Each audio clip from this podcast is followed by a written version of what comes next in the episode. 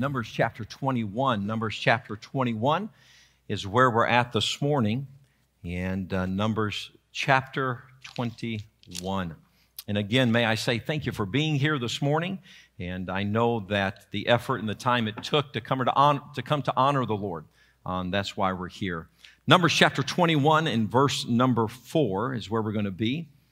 And uh, then, ushers, I'll let you have a seat. Numbers chapter 21 and verse number 4.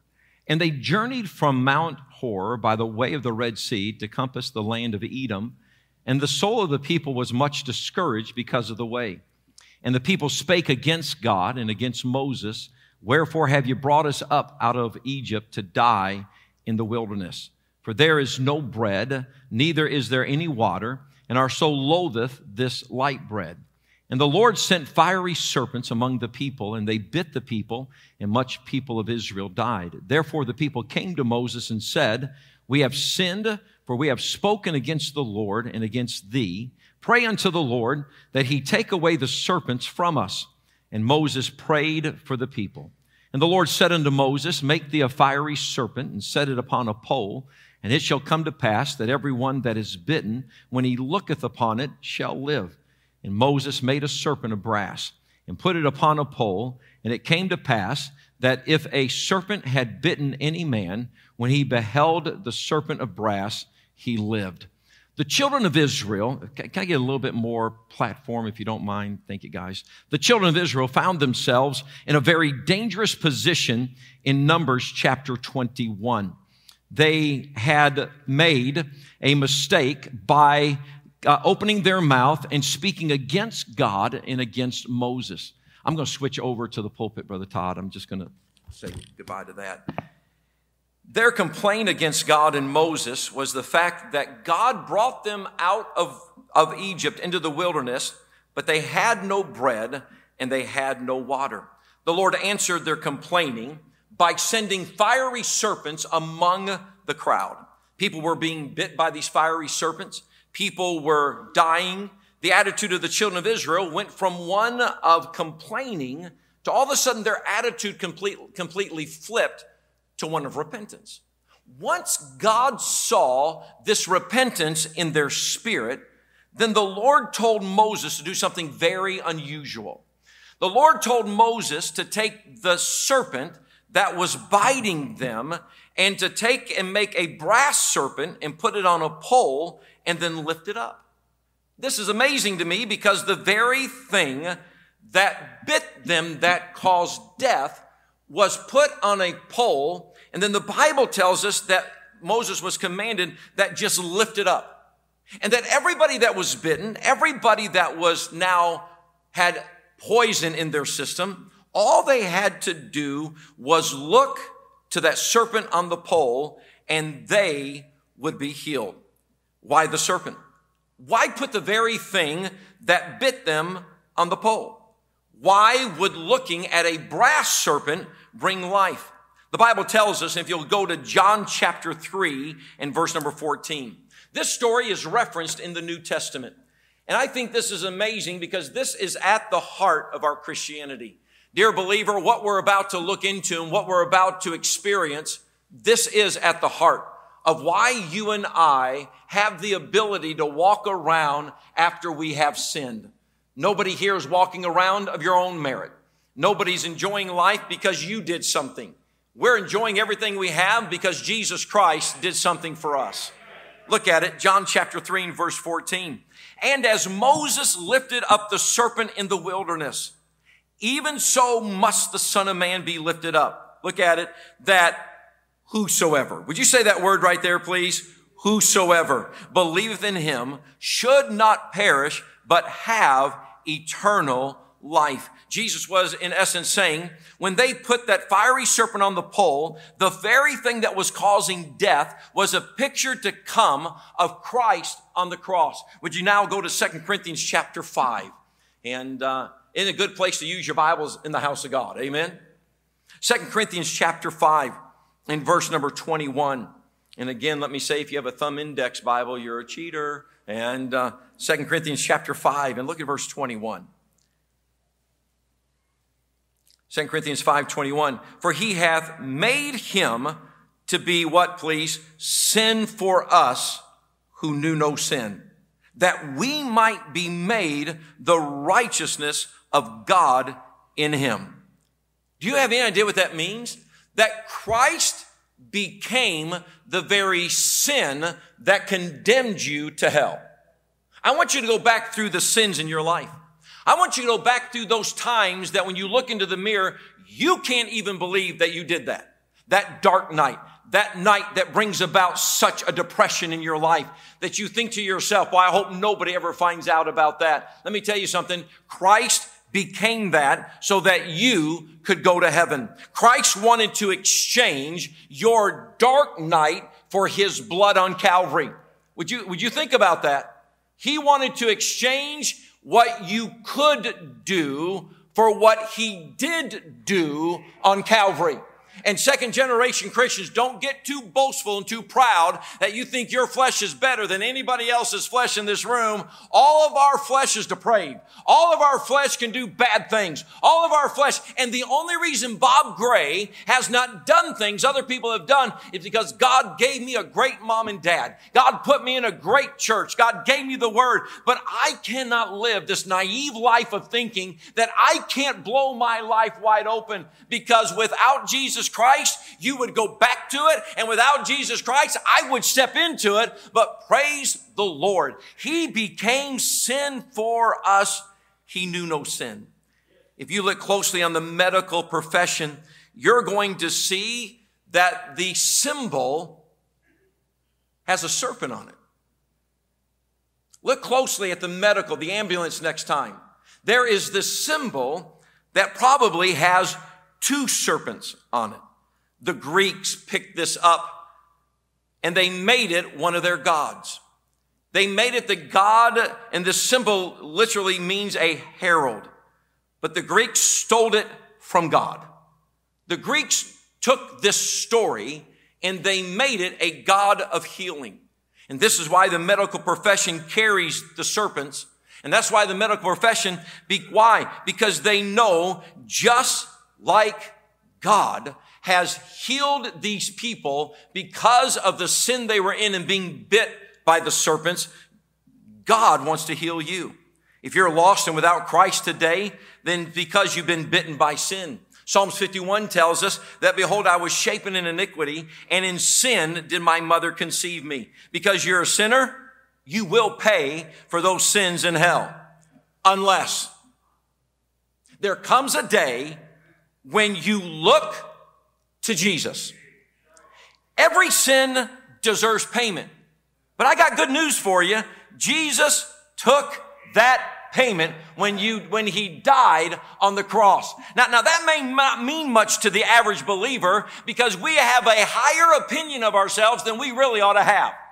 Every believer ought to live in the shadow of the cross and live in the shadow of that day that you were on your way to hell and Jesus came along and Jesus pointed out that you needed a savior and you accepted Jesus as your savior. The only reason somebody is, is not in love with the day they got saved, would you please turn to Colossians 1.23.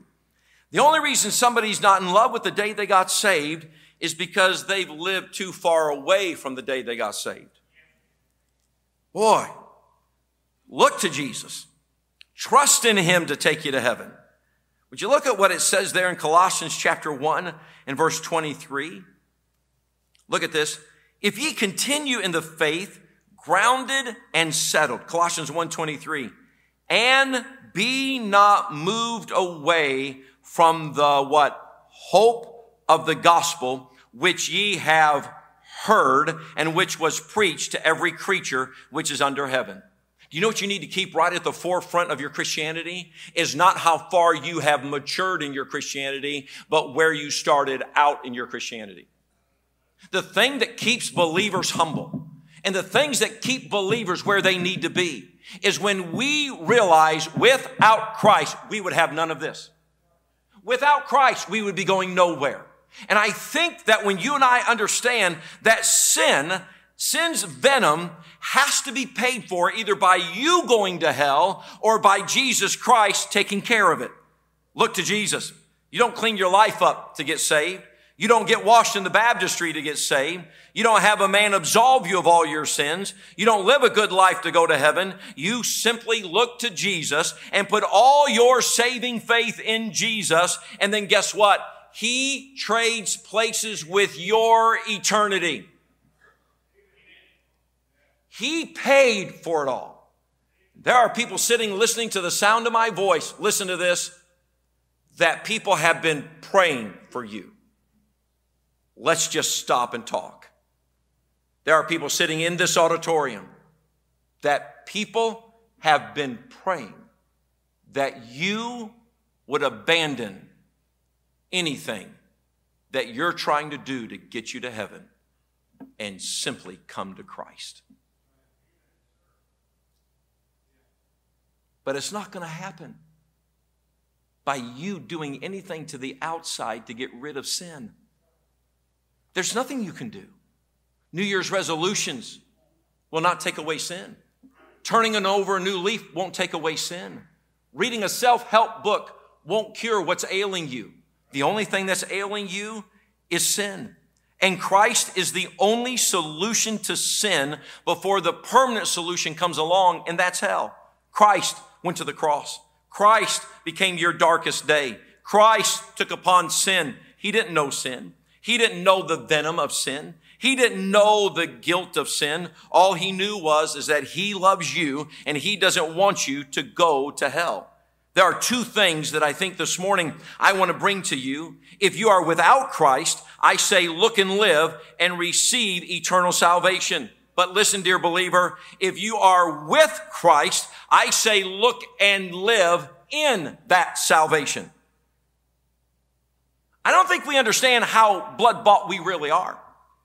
I don't think you and I understand how that the sin that we struggle with has already been paid for on Calvary. Go to Romans chapter 6 and verse 12. Romans chapter 6 and verse number 12. And this is very interesting this morning. And, and, if you and I can go back to the day that we got saved, how many times do you think about the day you got saved? How many times do you think about that time when you were lost? When we read and we sing, sing songs or we hear something, does it take us back? Do we realize that Christ paid it all? And that the sin that would send you to hell, this sin should not control your life. Look at Romans chapter 6 verse 12. Let not sin, therefore, what please? Reign in your mortal body, that ye should obey it in the lust thereof. The Bible didn't say, let not sin be in your mortal body. It said, let not sin reign in your mortal body. Please know this. If right now you are being bit by sin as a believer, maybe you've been bit lust, greed, worldliness, your temper, temptation, drugs, alcohol, pornography, cussing, gossip, hatred, lying, stealing, cheating. This was paid for by Christ on Calvary. Did y'all hear that? This has already been judged. And when you trusted Christ, you stepped into a world of sin never going to be imputed on your record. One day when you die, every sin you are doing right now as a believer will not be imputed on your record. And if we could realize that Christ came to redeem us and to save us, and now you and I have been set free. We don't have to walk in the bondage of the sin that Christ already saved us from.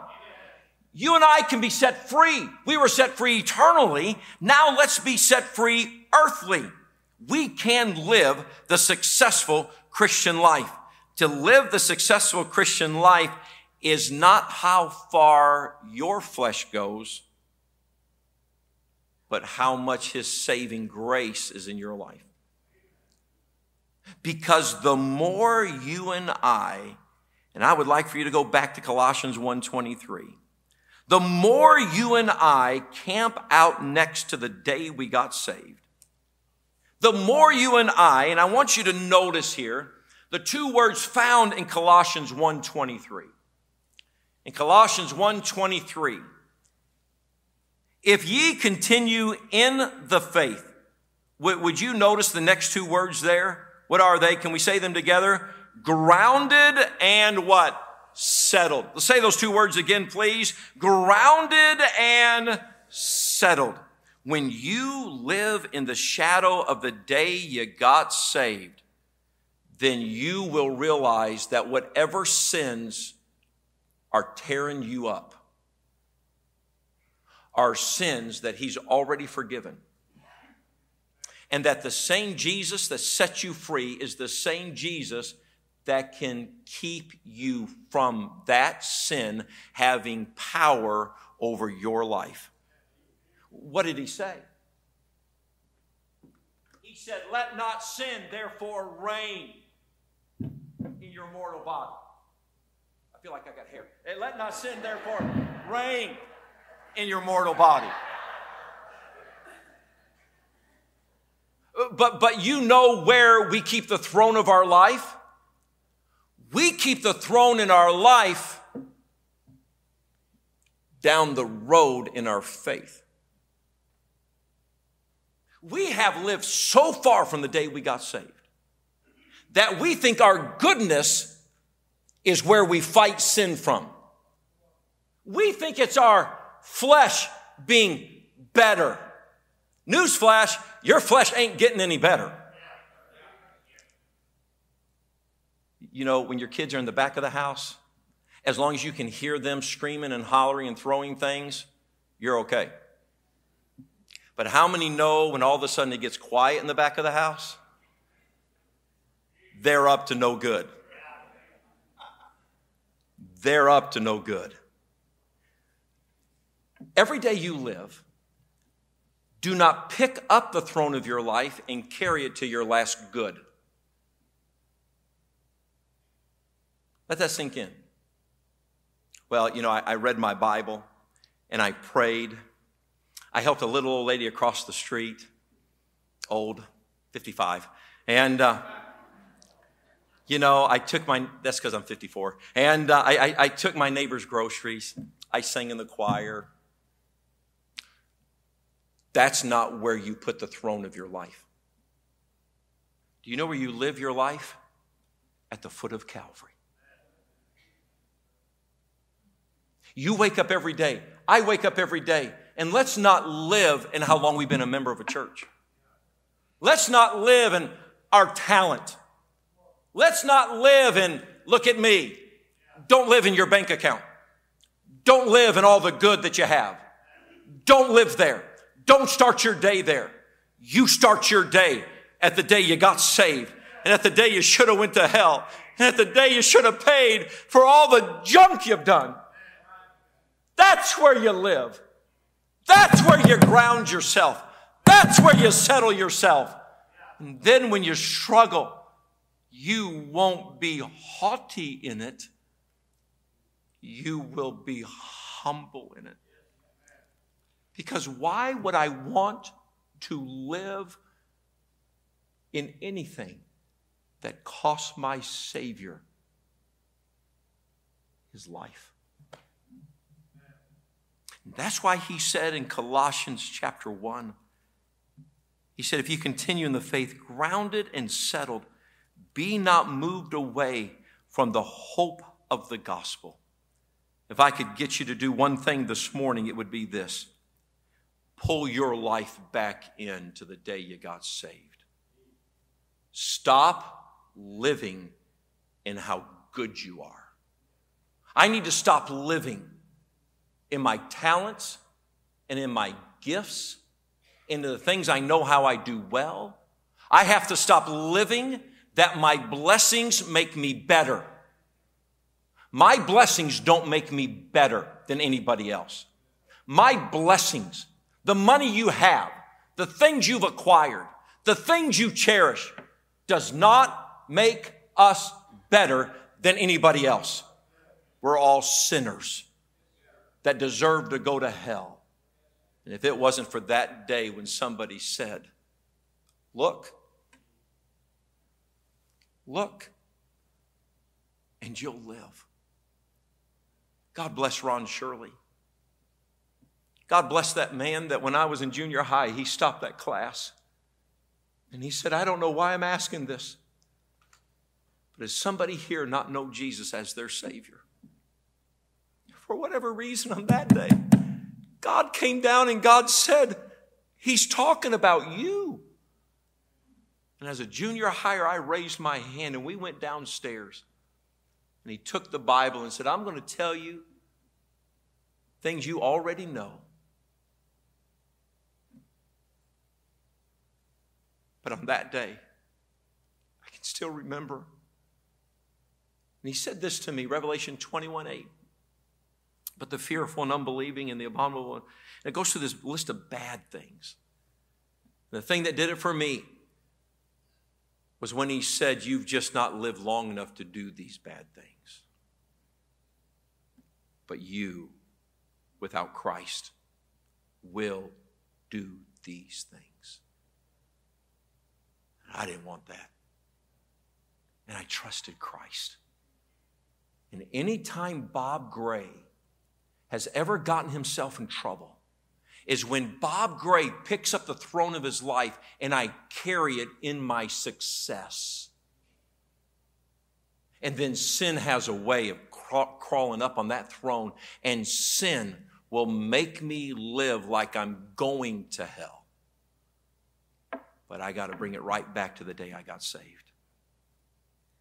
And Joe and Tracy, I got to remind myself that without Christ, without Christ. I could blow apart a marriage. And without Christ, I could be a drug addict. Without Christ, I'm in trouble. That's why every day we wake up. Can I beg you? Don't take your life and move it to your last point of success. Keep your life grounded and settled right there. This morning, when we were singing, I was looking out through the auditorium. And to see believers weep and cry, and to see believers wipe the tears from their eyes. Do you know what a believer is saying? I'm living right there, living right there to that day that I trusted Jesus.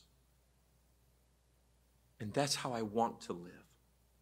The Bible's very clear, knowing this, that our old man is crucified with him, that the body of sin might be destroyed, that we henceforth should not serve sin. Likewise, reckon ye. That's how you know this is a book birthed out of the south of heaven. Likewise, reckon ye also yourselves to be dead indeed unto sin, but alive unto God through Jesus Christ our Lord. For the law of the Spirit is life in Christ. Jesus hath made me free from the law of sin and death. For what the law could not do, in that it was weak through faith, God sending his own Son in the likeness of his sinful flesh, and for sin condemned sin in the flesh for we have not an high priest which cannot be touched with the feelings of our infirmities, but was in all points tempted like as we are, yet without sin. My little children, these things write I unto you that ye sin not. And if any man sin, we have an advocate with the Father, Jesus Christ the righteous. If you're lost today, look and live just come to Christ. But if you're saved today, and the very thing Christ died for has you in bondage, it's because you've lived too far outside the shadow of the cross. Wake up every day and look to that cross and say this no matter what success I have today, I'm not living in that. I'm living in the fact that I'm saved. And my my fight with the flesh is to keep me close to the day I got saved. I see Brother Bowen sitting back over here to my left. And Brother Bowen worked here for years and he's a staple here. But, but, but anybody who knows Bob Bowen You ask him, How you doing, Bob Bowen? What's he say? But you ask the average person, How you doing? Oh, preached a great revival campaign. Sang a wonderful solo, which Chandler, you did. And he told me so going off. No, I'm kidding. And, and he did. Oh, I, I played a great, the Connie and Teresa up here, did a great job. You ask the average person, how you doing? But Bob Bowen nailed it when he said. Saved.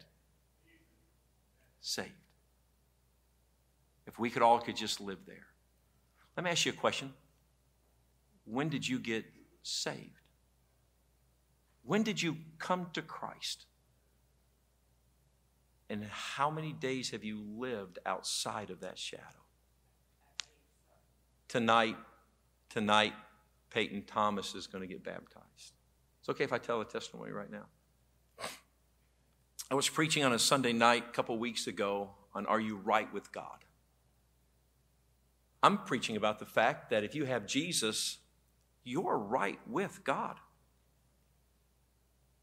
It's, it's, it's, you're right. So I'm preaching along. I wasn't even preaching about salvation. And, and Peyton's on the front row and 10 years old. 10? Huh? Almost 12, 11, almost 12. He's sitting on the front row, and, and at the end of the service, he's got tears in his eyes. He said, Pastor, I just want you to know. And he took his hand, and I'm going to have him give testimony tonight in the baptistry. He took his hand, and he just started beating his heart. He said, I realized I wasn't right with God. Didn't have Jesus. That young man's 11, going to be 12, if he will live right there. If he would, how many would agree? If he would just live in the innocency of salvation, then no matter what he faces, just keep that throne right next to the day you got saved. But we have used salvation as a liberty for the flesh to do what it wants to do. And it's brought about nothing but bondage. This is why believers are no longer happy. Because we've gotten over the day we got saved. March 27, 1979, the day I got saved. And anytime I've ever gotten myself too far out from that day, I've gotten myself in trouble. When's the last time you thought about that day? Do you have that day? Maybe the thing you need is not another self help book or not another feel good about yourself. Maybe you need Jesus. But if you can say, I'm saved, then I want you and I to go back to that day.